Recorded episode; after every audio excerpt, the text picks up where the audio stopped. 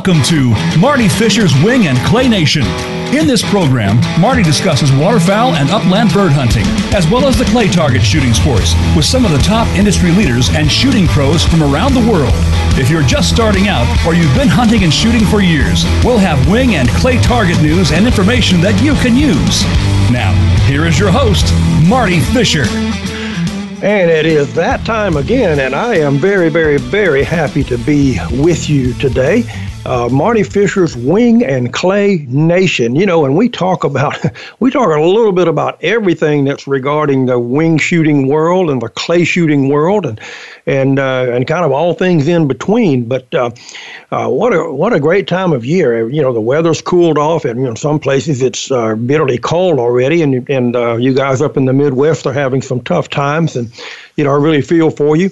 I um, you know, I'm really happy that the waterfowl seasons are, are, underway all over the place. You know, we've had our little break down here in the south, and and the uh, duck season comes back in uh, uh, on Saturday. So, uh, a lot of guys are are excited about that.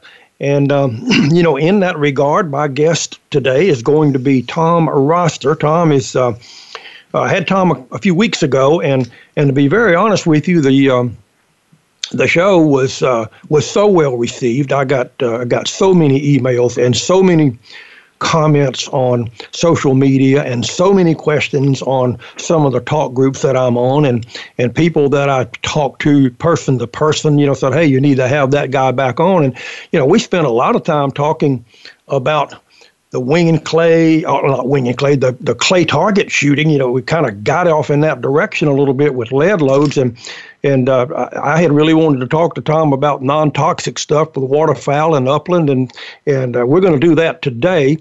And uh, I'm going to bring Tom on here in just a minute. When we do, we're going to we're going to clean up a little bit from that first show. We've got a couple of, of lead shot type clay questions that uh, that we want to get final, and uh, and then we'll jump into the non-toxic stuff. But uh, before I bring Tom on, I want to remind everybody, as always, the first segment of my show, as it has been from day one, uh, is brought to you by my good buddies up at the Crushable Vault. That's one of the most innovative firearm protection products on the market. It's made for when you are traveling with your guns. Now, that should get everybody's attention. Uh, Crushable Vault looks like a piece of luggage. You can put multiple cases in it, up to 40 inches of length. They've got a 38 and a 40, so make sure when you order, if you got a longer case, get the 40. Uh, those cases are secured with the Crushable Vault's interlocking cable system, and then you can secure that into a locking point in, uh, in the bed of your truck, your SUV, your automobile. Uh, it's designed by hunters and shooters to be the perfect way to totally secure guns for traveling to hunt and shoot, and it does exactly that. Now, you'll find a lot more information if you go to their website, crushablevault.com. And if you do, right now they've got some special holiday gift discounts on that site. So you might want to get on there and take advantage of that. That'll get you some pretty good discounts off of their pricing. Check them out, crushablevault.com. And when I see you somewhere down the road, you will thank me that you have that product. Now, I'm going to disperse with all of the wing and clay news and all of the stuff that, that I do sometimes. There's not a whole lot going on, but you know, if I've got Tom Roster on the phone, I I, I want to get as much of that man's time as I can because he is he's the expert. He is a walking, talking encyclopedia when it comes to this stuff. And I, I actually want to, I like to build a show that I do with Tom as the no BS hour. Okay. I mean, this is going to be straight fact from data collection over more than four decades. From all of that introduction, Tom Roster, welcome back to Wing and Clay Nation, buddy. Thanks very much, Marty. Glad to be here. Well, look, as I, I said, and I, and I wasn't blowing smoke up anybody's dress. I mean, I had so many people that said, wow, that guy has some really, really, really concise information. And I, and, you know, and, and, and I've tried to tell everybody, well, it's, you know, it's from, the, you know, real gathering of data. And, you know, I, I always, uh, run into people that say, "Boy, Marty, I would love to have your job." You know, I used to do TV, now I do radio. You know, I, I get to hunt all over the place, and and I tell them, I said, you know, there's only one guy's job I would rather have than mine, and that's Tom Rosters because Tom gets to gets to shoot to gather data. And then, of course, once I talked to you a little bit and, and got down into the real data part, I said, now, wait a minute, I'm not so sure I want to be that concise and, you know, and have to go do all of those crazy things that you have to do every time somebody, yourself or somebody with you, knocks down a bird. And we're going to talk a little bit about that uh, so that people know what kind of what kind of data do you actually gather.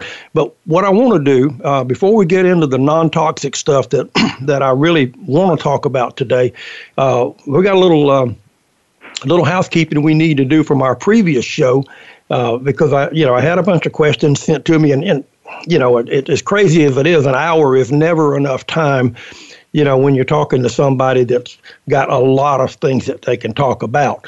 So uh, I want to clean those those few questions up, and I uh, I actually wrote them down here just so I could could make sure that I uh, that I had them precise. Um, and one of those questions came from the uh, uh, Shotgun World uh, website.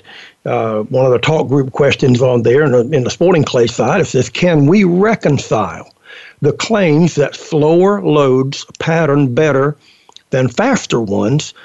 when you consider that most of the top shooters are shooting loads that are running 1,250 to 1,300 feet per second. Now, the top guys a lot of times shoot more choke. Does that faster speed or wider, or, you know, perhaps the wider pattern of the faster stuff, does it make up for that when they go to tighter chokes? And uh, well, I'll turn it over to you, Tom. Okay. That's a very good question, and all I have to say to begin with is yes uh, in a in a pure world, the 1100 foot second load is going to pattern tighter with lead than w- out of any choke than would a 1300 foot second load. But it's a matter of degrees. So 1200 to 1300, even maybe getting to 1330 or so foot seconds, will not harm the pattern that much at all. It, it harms it a little. Mm-hmm. If you've got the high antimony, 5 6% shot, if that's what's in the shell. Mm-hmm. If you've got lesser antimony in the shell, then it will have more of a deleterious effect, uh, crushing pellets against each other in the bottom of the shot charge. That's where most of the de- deformation happens on lead. And the faster you launch it, the more that deformation happens. So the harder the pellet is, the more they're resistant. So that's why it's not dumb and it's actually smart to have a 1300 foot second shell for the longer um, sporting clays shooting if you're shooting lead shot, but it's got to be high antimony loads. Mm-hmm. Uh, that would be my answer to that. The other thing is, guys, when they shoot a lot over time, they find a velocity range that works for them. Somehow their brain clicks for their perceived lead with that velocity. So uh, thir- let's say it's 1300. They learn that works best for them, and they try to select loads that go 1300 as much as possible. Another guy will select 1200 foot second loads because for some reason or another, the way he perceives and finds lead works best for him. So that's the other reason why there's some variation in the velocity they pick. But uh-huh. there's no need to go crazy and go to 1400 and 1500 foot second shells, that will definitely deform lead, even if it's high antimony. Right. Well, yeah, and that that you know, I mean, you, you can only get it so hard, you know, and, you know, then before it becomes brittle, I, I would assume, and uh, and then then you're just defeating, you know, the whole purpose of of uh, getting that uh, that high dollar stuff yeah. anyway.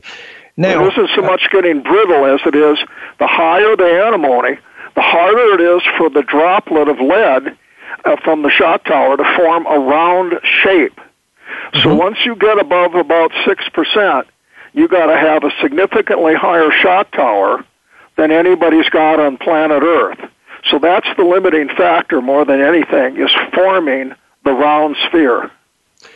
And, and, you know, one of the things you and I talked about, we talked a little earlier today, and uh, and you you said something to me that. and, and we're we're actually going to get into this a little later on, but uh, you, you you mentioned that round is not actually the the the perfect uh, the perfect pellet. It would it would be more teardrop would be more perfect. I think I heard you say. Yeah, that's true. If you were looking at just the shape of the of the projectile, Uh, something like a spear or a, a dart uh, would be a, probably ultimate for a shot shell uh, pellet. And then as you move away from that shape, uh, you're getting more towards roundish stuff. Uh, and so then we've been conditioned to think that round, you know, perfectly round is the very best thing.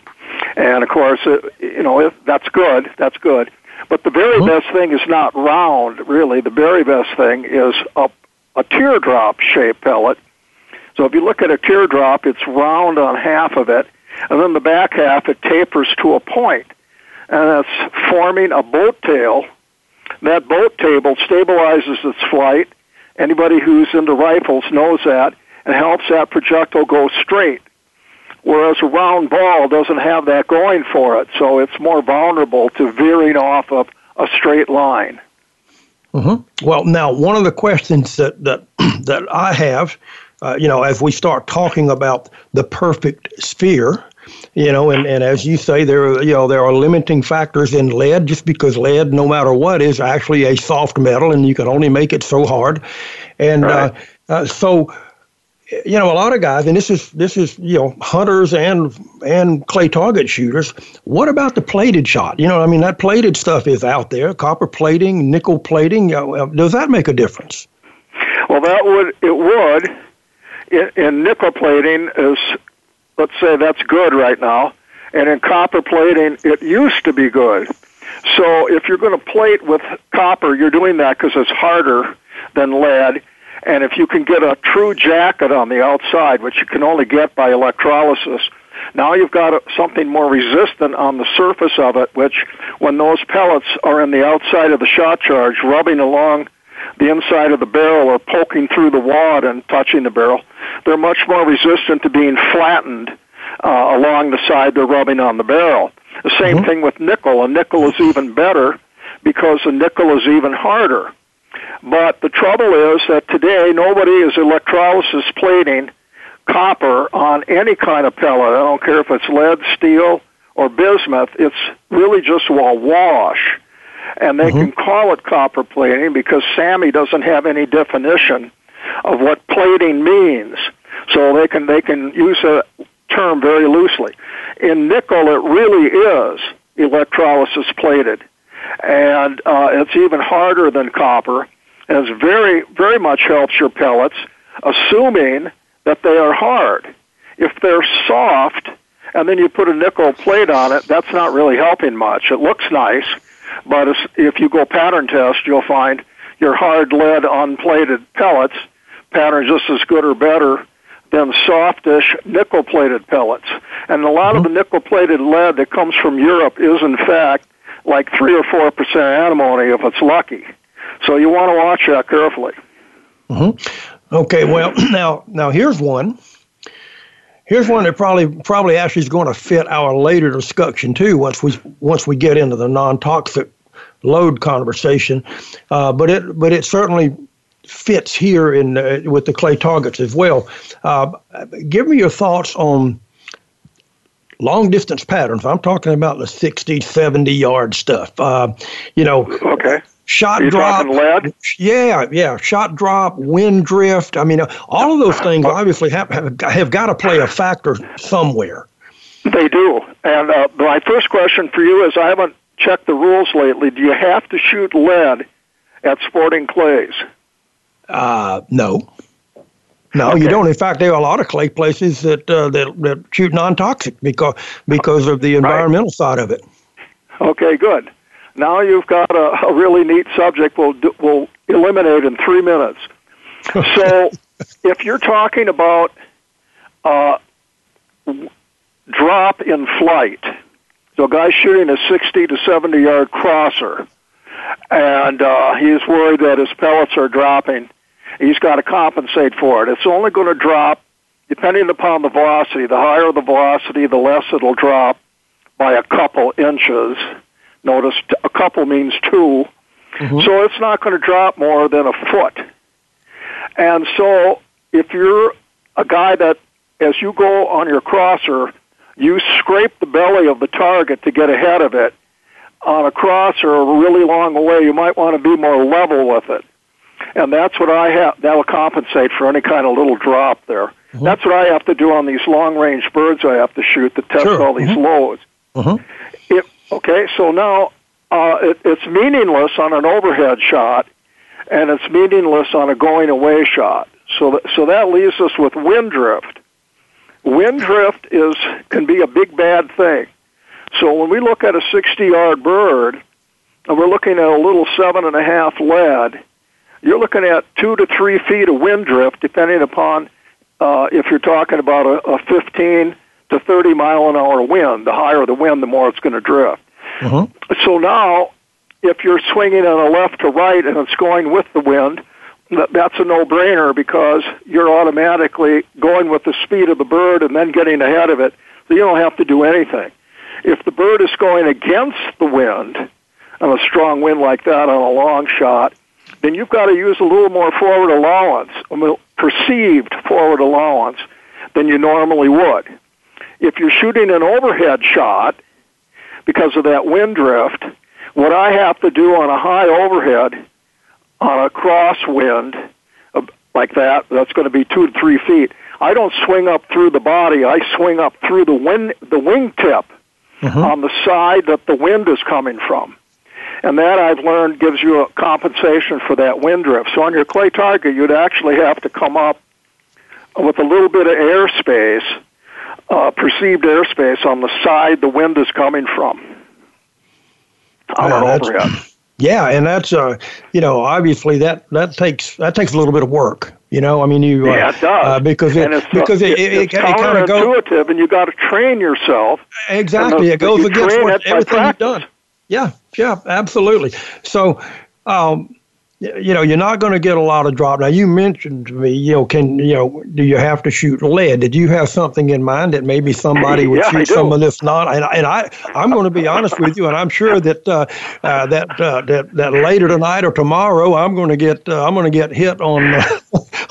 on my uh, social media stuff, it says, "Now wait a minute, now Marty, I don't know if we can shoot if we can shoot a heavy shot or something because, uh, well, one of the things, you know, and I don't know, I'd, I'd have to look, uh, you know, if, if the, the regulating bodies say, okay, you got to shoot lead because they, they, you know, a lot of places you can shoot steel, but steel doesn't travel as far as lead.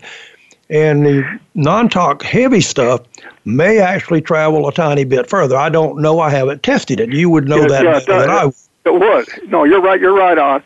So uh, I don't know what the rules are, and all what the shot size limit has always been is worrying about shot fallout distance and trying to keep the shot on the property mm-hmm. of the uh, shooting club. Okay, so but let's say you've got the luxury of a lot of distance. So most of them are set up so you got 300 yards of shot right. fallout, mm-hmm. so that a seven and a half lead will stay inside there.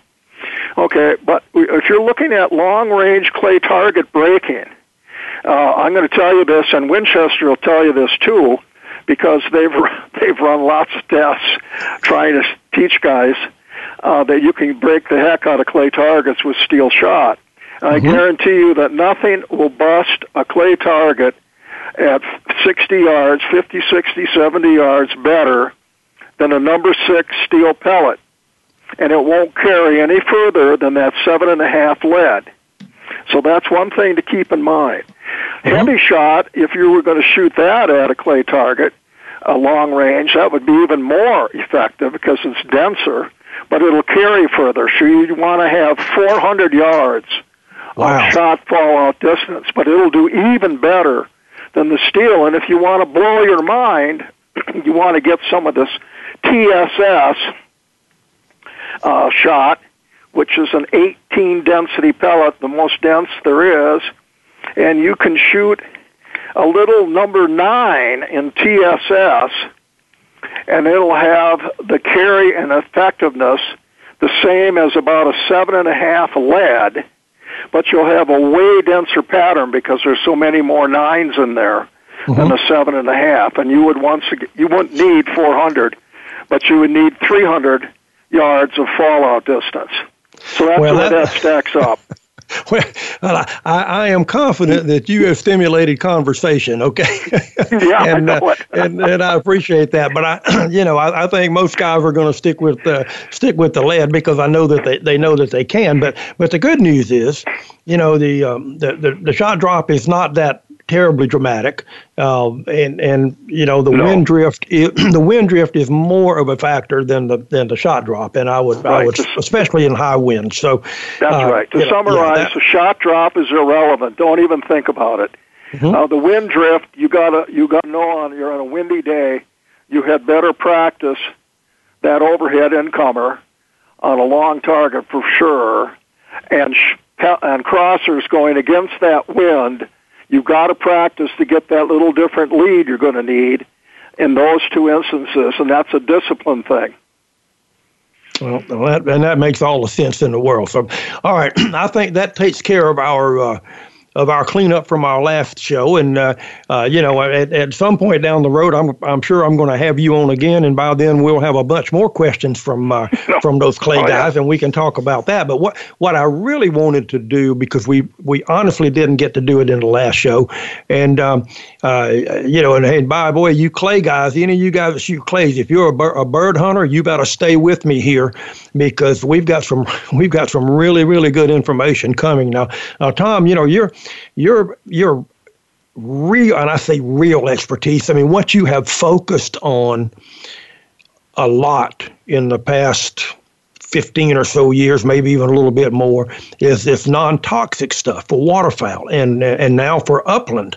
And uh, you know, we talked a little bit last show. We started off with the steel, then it's moved to bismuth, then it's moved to heavy shot, and and, and uh, the, all the tungsten blends and this, that, and the other.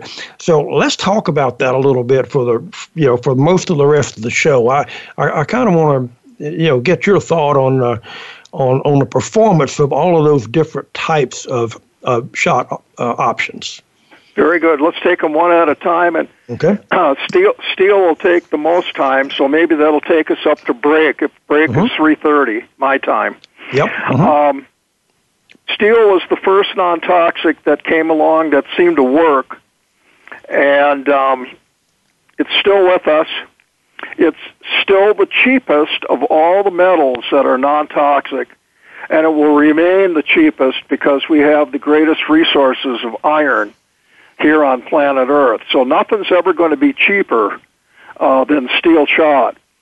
The second reality of steel, uh, everybody got worried about it, was, oh, it's light. That's what they said. Well, mm-hmm. they, they meant dense density. It was not very dense. It's only put this in your pocket and try to memorize these.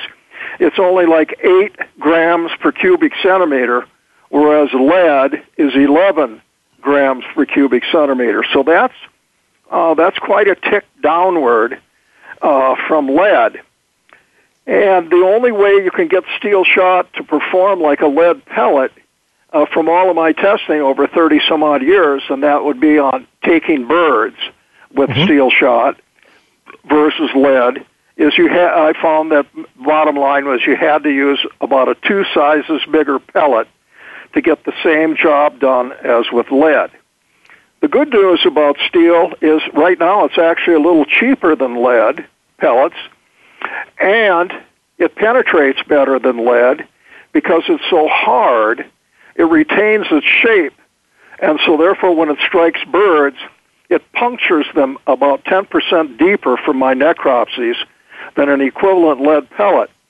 So if you're smart about how you pick your pellet size and you're smart about your chokes, uh, you can you can be very effective with steel shot over a lot of distances. Mm-hmm. Now, there's not just round steel shot. That was another one of its virtues is it was made by a ball bearing process, so it's very round and uniform. But there's also less round. Winchester has one called Expert that's not made by this ball bearing process. And it's less round and much less expensive than traditional steel.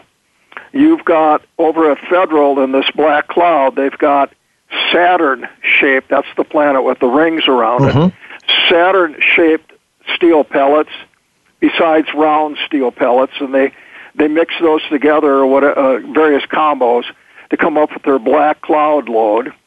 Then Winchester has a cube, to make it simple, a cube shaped pellet uh, that they call blindside, and that's designed to be a very close range uh, flooded timber type type load.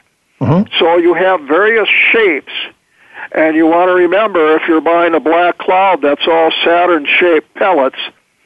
I'm not saying that's the only black cloud, but that's one of them.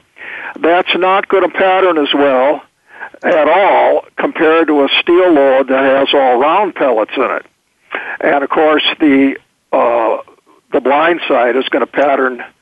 Uh, uh, uh, this is not a good word, but I'll use it. The poorest of all because it's designed to, for open pattern, close range shooting. Mm-hmm. So those are your choices on shot. And when you go to somebody like Kent, uh, you're getting all round steel pellets. They don't have any other shape. Rio right. is the same way. All their pellets are highly formed round steel. Same thing. Uh-huh.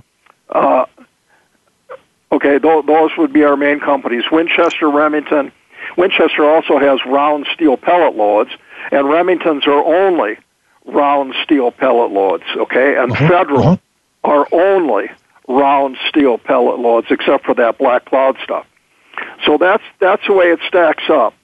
And you want to uh, be always remembering the two size differential, and you want to be you want to check your patterns. And usually, if you're using round steel because the patterns so well, you often have to use a little more open choke uh, than you're used to with lead uh, to make your hitting reasonable. Because remember, when you get tighter patterns, this will be another show someday. when you get tighter patterns, you also get shorter shot strings, uh-huh. and that makes hitting the target harder, more difficult. Wow. Well, okay. uh, and uh, and and let me you know uh, we'll finish up this this uh, this this initial segment with this question. Um, I alluded to it when we talked earlier, and uh, you know, folks haven't heard it; they're going to hear it now. You know, for years, what did we hear? Steel, this steel is terrible. It won't kill birds. All it does is wound birds. Uh, address that for me in about a minute, if you can. Well, how about ten? How about fifteen seconds? The reason uh. that happened is because there was poor education, and these guys went forth with their traditional full choke guns.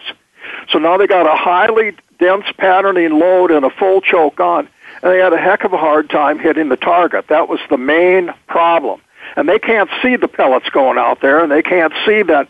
Golly, most of them are way off to the side here, and they just fringe hit this thing. So they just assume that steel sucked, and they also bought the wrong size pellet. They bought the same size pellet in steel that they were used to shooting in lead. Over time, hopefully, the education is starting to erase that. And remember, it must have done something because 90% of all the non-toxic shot shells sold in America are steel loads. Uh-huh. All right. Well, that being the case, we're getting ready to come up on a break right here, and uh, but I'm going to. Uh, I'm going to jump. I'm going to jump in before I get into that break and just remind everybody. Uh, you know, we've got another great sponsor of this show, Negrini Gun Cases. You know, if you're looking for that perfect gift for the hunter or shooter on your Christmas list, well, you don't have to look any further than a great custom gun case by Negrini. You probably got a Negrini case and you don't even know it. Uh, they make the cases for most of the fine gun manufacturers around the world. You know, companies Beretta, Browning, Blaser, Caesar Guerini, Zoli, Krieghoff, Perazzi, and many more. But a custom case by Guerrini, and that's what Marty uses, is a step above those standard cases. They're made in Italy using the finest Italian leather and upholstery. And I'm going to tell you, they're TSA approved, they're international airline approved, they're really lightweight, and they're super, super strong, stronger than aluminum, as a, fa- as a matter of fact. So make your gift the highlight of somebody's Christmas. Maybe you'll give one to yourself. That might not be a bad idea. So check them out, negrinicases.com. And with that, let's take this quick break and we'll be back with Tom Roster right after these messages.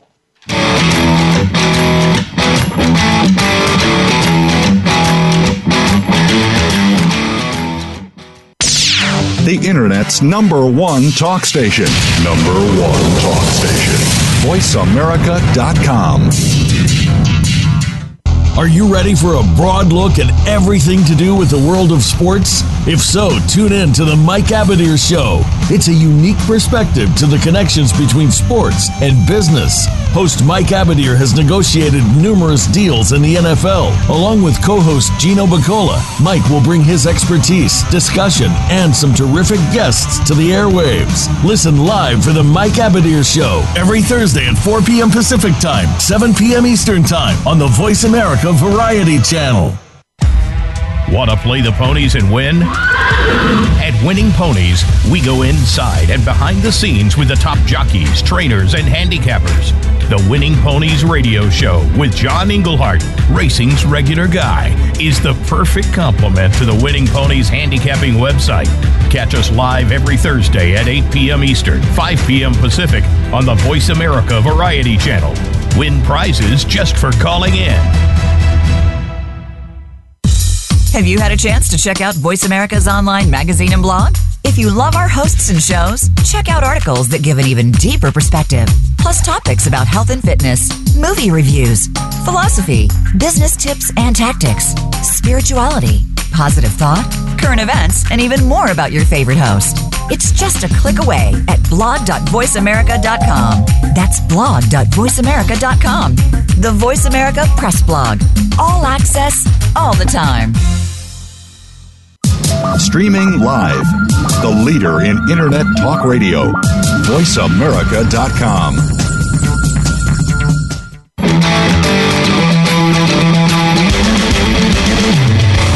You are tuned into Marty Fisher's Wing and Clay Nation. If you have a question or comment about the show, we're here via email wing and clay radio at gmail.com. That's wing and clay radio at gmail.com. Now, let's get back to this week's show. And back we are, and uh, I've got uh, my buddy Tom Roster on the line, and uh, we've been talking about all sorts of good stuff. Uh, we're really getting into the nuts and bolts of uh, non-toxic shot for uh, for upland birds and waterfowl now. And hey, I want to before we get back to Tom, if you're a social media guy, I want to I want I want you to be a part of what we're doing social media with uh, with Wing and Clay Nation Radio. Uh, my website is wingandclayradio.com. Uh, if you're a Facebook person, facebook.com slash wing and clay radio. On Twitter, it's uh, twitter.com slash wing clay nation. And then finally on Instagram, uh, Instagram.com slash Wing and Clay Radio. So, you know, if you, if you could jump on any of those sites and, and come join us and, and participate and be a part of what we're doing and, you know, post your pictures, post your stories, you know, we'd love to have them. Ask your questions. Uh, that's, uh, that's really what all of this is about. So, uh, uh, by all means, uh, come be a come be a part of the part of what we do. All right, let me get back to Tom. And Tom, you know, as we were as we were going out of the um, initial break there, uh, talked a little bit about steel loads, and and like you say, let's face it. I mean, most of the stuff that people shoot uh, for for waterfowl, and now some of the upland is steel, but there are some other alternatives. I know years ago, the next thing that, that landed in my lap was bismuth, and I was like, "What the heck is is bismuth?" And I, you know, actually shot some of it, and and it uh, uh, it it it served me fairly well. So let's talk about bismuth a little bit and uh, and, okay. and where it, where it's come from and, and where you think it's headed. Okay, before we do, I'm going to finish up a little bit on steel. Okay. So we we said that it's less dense than lead. You got to use a two sizes bigger pellet to get the same performance. I know that from all of the thousands of birds that we shot in these various steel versus lead shooting tests on all kinds of different species of waterfowl, uh, ducks, and geese all over America. Uh, there were 13 shooting tests.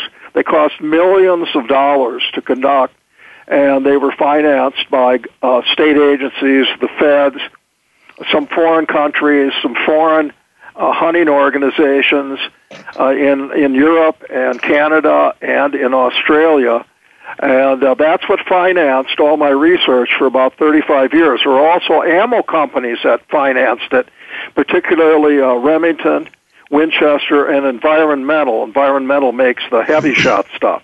Uh-huh. So another thing we had to learn to do on steel is we launched it faster than lead. So lead was about a 1200 to 1250 foot second piece of equipment. We had to learn on steel to make it about a 1300 to 1350 piece of equipment to compensate a little bit for its lightness. But today now there's all kinds of loads that are going just hugely fast, like 1450 to 1550 foot seconds. Now I've tested those, and I'm not saying they won't kill a duck and they won't kill a goose because they will, but they're not going to kill a duck or goose any further away. And what they are going to do is increase the recoil of the load hugely. Uh-huh. Sure. And for a lot of our shooters, they're aging, and that recoil is becoming more and more of a problem. So as long as you got your steel loads going at least 1,300 foot seconds, you're fine. That's all you really need, and so it's up to you what you want to buy. I'm not, I'm not a salesperson. Um, the next thing we want to get into is bismuth because what everybody kept looking for is well, let's get some kind of substitution for lead. It's just like lead. That was their mantra. We got to have it just as much as like lead as we can get it. So we need it soft because the steel shot's real hard. And then the, the, another whole subject is gun damage, which we can save for some other show. All I'll say now is that gun damage is pretty much over. One of the reasons is because I patented a wad to protect the barrel from a hard shot, and that became used by all these companies all over the world for 17 years until my patent expired and then they still use it, but they don't have to pay me anything anymore. Darn. that's that solved a lot of problems. I'll tell you what. But anyway, then uh, bismuth came along, and bismuth is a softish metal. But unfortunately, it's a rare earth metal, and so it's a very expensive metal. So when we look at lead, we're looking at like um, two dollars a pound for lead shot, and steel shots like a buck eighty a pound for for steel. It's actually cheaper now than lead. Bismuth, you're looking at more like uh, fifteen, sixteen dollars a pound for bismuth. So a substantial increase in cost uh, to load bismuth shots, or you're going to pay more. The shot, the shot is soft. You can shoot it in any kind of gun, any kind of choke, no problem. You don't need any special wad. Um, but its its Achilles tendon has always been that it's a brittle metal, and um, and so a lot of the pellets would actually bust apart before they left the barrel. So over time, they, we've had to learn to alloy bismuth with tin. And the uh-huh. early bismuth that you shot had only a three percent tin content, and that helped, uh, but it didn't didn't go far enough as of about three years ago now, especially when Kent started making its own bismuth pellets, and now today the Hevi-Shot people make their own bismuth pellets, um, they add 6% tin to the pellet. And that does quite a bit to help with. There's still maybe a couple of pellets that bust apart, but it's not a big deal anymore. Right. Now, when you add tin, because it's it's less dense, to bismuth, you bring down its density. And if you had pure bismuth, it would be almost 11 density. But once you get enough tin in there to, to solve this problem, we're looking at about a 9.5 grams per cubic centimeter. So it's sort of like in between steel and lead for density. So you've got to use, from my testing so far, now I don't have it yet in my lethality table because my research is not done but it will get there. But so far, it looks like you've got to use about a one size bigger bismuth pellet to get the same job done as you were used to with lead. So that's mm-hmm. maybe one rule of thumb that I think will will uh, maintain itself as the research goes on. Um, there are various velocity levels. Now, once you have a dense pellet like lead or bismuth, you don't need real high velocity. So most of the bismuth loads are 1350 or less foot seconds, and that's plenty fast enough. If you get up higher than that, which there are some loads now, it's just like with steel, it's not going to kill anything any better, but it will help uh, degrade the pattern somewhat because you're going to deform more of these soft pellets and you're going to maybe cause more uh, busting apart of pellets too. So that's something to keep in mind. And uh, a lot of that high velocity stuff is just a marketing a marketing deal.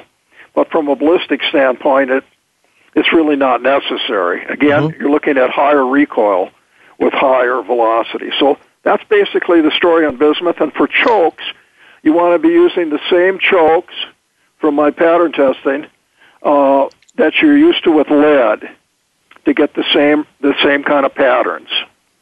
Okay, well that that that, that works then. Okay, so we, we've covered bismuth and and we've covered steel, and and hey, why before we jump into uh, into what a lot of people are are uh, are using, and of course it's it's got a little price point to it, but it seems to be really good. Uh, I, I do want to say this. Uh, you know, I've got another great sponsor that has come on the show, the Etowah Valley Game Preserve up in Dawsonville, Georgia, up north of Atlanta. And you know what? If you're looking for a great Christmas present that's going to leave a lasting impression on someone, give them a day in the great outdoors. Do it with an upland bird hunt at Etowah Valley Game Preserve up in Dawsonville, Georgia. That's just in North Metro Atlanta. So if you're ever in the Atlanta area, this place is uh, is not far at all. Now, Etowah Valley Game Preserve has hundreds and hundreds of acres of the finest upland bird habitat you'll find anywhere in the South. You can shoot bobwhite quail, chukars, Hungarian partridge, and ringneck pheasants. So, you know, boy, what a what a fun day that could be. Uh, you can do a half day hunt, you can do a full day hunt, you can even bring your own hunting dog, and that's something that uh, you can't do at a lot of places. Uh, they also have a feathers and clays package where you can can shoot birds at the game preserve and then shoot clays at the nearby Etowah Valley Sporting Clays facility, one of the finest in the South. So if you want a memorable hunting experience, give these guys a look. Etowah Valley Game Preserve.com. I can promise you it's a, it's a great place, great people. You'll have an absolute blast. Etowah Valley Game Preserve.com.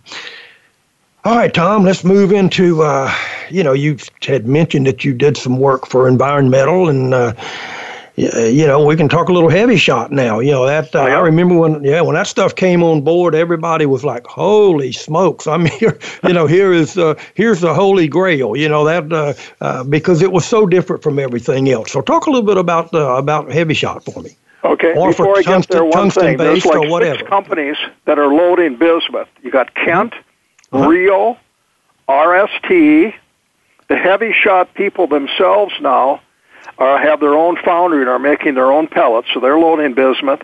And another startup outfit in uh, Michigan called Boss, that's all they do load is bismuth.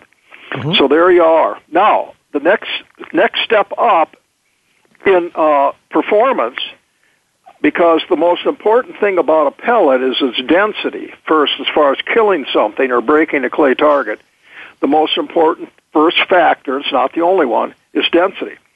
So tungsten is a very dense, heavy metal, denser than lead, and unfortunately, another one of these rare earth metals, and worse yet, most of it's in China. And so, by the time you import it and turn it into a pellet, uh, you got a very expensive uh, pellet type, but it's very, very effective because it has this very high density. The first form we ever saw of tungsten was something that Kent still makes called tungsten matrix. It's a mixture mm-hmm. of tungsten powder in a plastic base, and it has about a 10.40 grams per cubic centimeter density. so it's almost as dense as lead, and it's soft because of this uh, plastic uh, matrix, if you will. Mm-hmm that holds this this uh, powder. So there's another uh, actually high density uh, non toxic pellet that you can shoot at any gun, any choke. Kent's tungsten matrix, very very good pellet, very good loads, and you're going to mm-hmm. pay more for them because oh yeah, oh yeah, they're very expensive. Um, so let me give you an example. The, the next step up would be heavy shot itself which is an alloy of tungsten and various metals, a lot, some nickel and some others in there. It's a very hard, high density pellet. It's a 12 density pellet, so it's even denser than lead. And as a consequence, the pellets are carried for the same size as a lead pellet. A Hevi-Shot pellet would be carrying more energy downrange. It's also very hard. Another attribute of uh, tungsten is it's hard. It's hard. Unless you did what uh, Kent did, which is very clever, when you alloy tungsten with something else other than plastic, you're going to end up with a hard pellet. So it retains its shape really well when it exits the barrel, just like steel shot does, and consequently it patterns very well. So I would say your Hevi-Shot today, you would think of that as your long range, non toxic pellets. Mm-hmm. Your your uh, bismuth is sort of your mi- your medium range non toxic pellets, and steel shot could be any range if you're smart about how you select your pellet sizes. Um, but Hevi-Shot is basically a long range piece of equipment. And now we're looking at something like instead of uh, $36, let's say, for a 25 shell box of bismuth, you're looking like at $48 for 10 Hevi-Shot shells. Boy, better make them count. Yeah, that's right. and a lot of guys that have to shoot long range or whatever, uh, and or can afford it, whichever way you want to think of it, uh, they they're not afraid to pay that price at all. They're very happy with it. So the Hevi-Shot people, this Ralph Nauman, who's the president of that company, he, he did a dang good job starting that Hevi-Shot, and he's got all kinds of different loads. If you go to his website, not just pure Hevi-Shot, but lower density pellets than 12 uh, in Hevi-Shot in various loads, and then he's now got some mixtures of Hevi-Shot, uh, excuse me, steel and bismuth pellets. So they've got. He's always been that company has always been the most innovative in the last ten years, and they got the most different types of non-toxic loads of any company uh, in the world at this point in time. Well, no, I, I know I, I, I, I would say I, I announced some of those as they were developing developing them. You know, some of that stuff just just came out recently, and you know, every time I would see a new load, I would I would actually you know promote it on the show. And say, hey, take a look at this. This is something new that that nobody's seen, and you know, I think that's yep. great because uh, you know the price points are a little scary, but uh, they have different price points now. It looks like. Yes, see, that's what that's what they're doing there. They're they realize at that high price point that not many people are going to pay that. So by mixing in bismuth, which is a, a lower price point, and steel, which is lower yet, um, they've got a, a wide variety of price point loads that are all non-toxic. And you've got to go to their website. They've got a really nice breakdown. Another thing they do that's great is on the back of each box, they got a cutaway view of the shell, and they show you what's in it, what percent of the various pellets are in that shell. That's one thing mm-hmm. they do better, I think, than anybody also. So you Hevi-Shot, you want to think of as you shoot. Uh, don't buy into this. Oh yeah, no, I can use a two sizes uh, smaller pellet and be the same as lead. No, it's only one one one tick denser than lead. So mm-hmm. you, my testing tells me you really have to use about the same size Hevi-Shot pellet to get the same job done on a bird uh, as lead. If you think of it that way, it's easy. And um, I guess that's a, that's my summary of. Uh, yeah, well, and that listen, that's a that's a that's a mouthful, and I, and I've got something else that I want to talk to you about, and uh, and and before we do that, uh, you know, I. Uh, I, I've got to thank one more of my uh, one more of my partners on the show, and you know if you, if you're a guy like Tom or a guy like Marty, you know we've heard a lot of gunshots in our lifetime, and you know there's no time like the present to do something very special you know, for yourself or a hunter shooter that's close to you. Ear, ear protection and shooting go hand in hand. And if you want lasting protection that can truly save your hearing, I want you to take a look at the fine custom digital products from ESP. That's Electronic Shooters Protection. It's what I've been using for more than 20 years to protect my hearing from millions of gunshots. You know, they're custom made for your ears. You can turn the volume up or down as you need to. Anything over 90 decibels, which is when hearing loss starts, gets muted out. That's ESP Electronic Shooters Protection. Go over to the website, take a look. ESPAmerica.com. Look at the stealth model. That's what I use, and I highly recommend it. It's a great, great product. That's ESPAmerica.com. Now, Tom, we have talked. We have talked a little bit of clay shooting. We've talked a little, a whole bunch of uh, non-toxic stuff. But the one thing, you know, we've got. Uh, oh, I don't know. We've got another six, seven minutes. Well, about five minutes, I, I guess now, my, according to what my screen's telling me here. Um, let's talk about what you actually do. You know, there's an, there's an necropsy that, you know, what these folks are looking for in, in addition to, you know, to, to how these things pattern and all of that is there's some, there's some information that they want about the, how it actually kills birds. So talk a little yep. bit about that, if you will. Well, everything I said is based on taking these loads and shooting them at wild birds, uh, either hunters in shooting tests doing the shooting, or myself under permits uh, doing the shooting. All the permits allow me to do is to, to possess a higher uh, possession limit to allow time for the necropsies and the x-rays that we have to do on the bird. Sometimes they allow me uh, shooting in closed areas, but I almost never do that. Mm-hmm. So um, before I go any further, I want to say that I'm not hiding. So if you want to get a hold of me, you got an email Tom Roster at charter dot net. And you can call me on the phone. Can I give out a phone number? Sure, absolutely, absolutely. It's in Oregon, five four one eight eight four two nine seven four. Call me in the afternoons because a lot of times this time of the year for several months I'm in the field testing these loads. So what I did for a 30 some odd years was run shooting tests that were financed by these agencies that I described and these ammo companies. And they were they were run on wild birds. There was no game farm birds or there was no you know, uh, fakey fakey birds made out of mm-hmm, foam or right. something.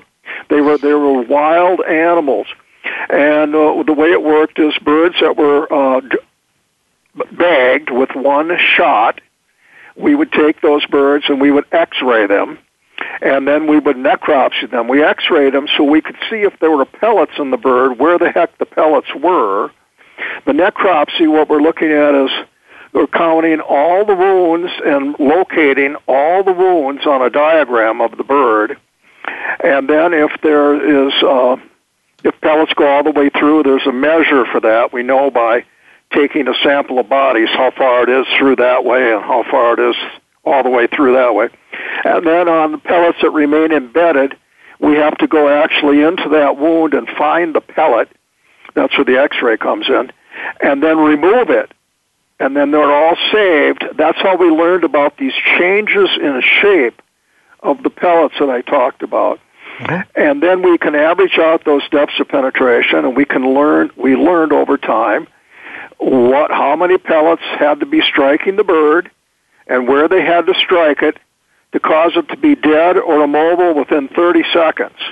And the strike points that worked were the brain, the cervical vertebrae, the heart, and the lungs.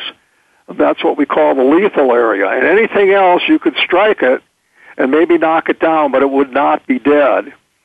And then we had to learn what kind of pattern you had to have of that load and that shot size so that if you struck the bird properly, uh, one or however many strikes we learned had to end up on that lethal area to produce a dead or immobile bird in 30 seconds 95 times out of 100. Wow. So that's hey, where the 28,000 ducks and hmm? geese came from. The the however many tur- uh, turkeys, I think they're 275 Wow. I try to remember how many doves. That's the latest one we did. Were doves. Well, it, it's I listen. It's a huge number, and and we're we're up on the clock, man. I, but I, okay. I really appreciate you doing that, Tom. I can't thank you enough, folks. Don't hesitate. Tom Roster at charter.net. You know, don't don't hesitate to to send this guy some questions.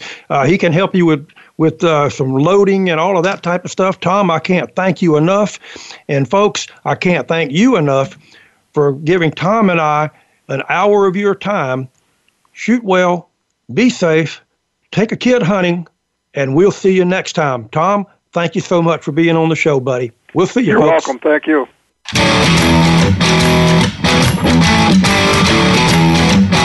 Thank you for listening to Marty Fisher's Wing and Clay Nation.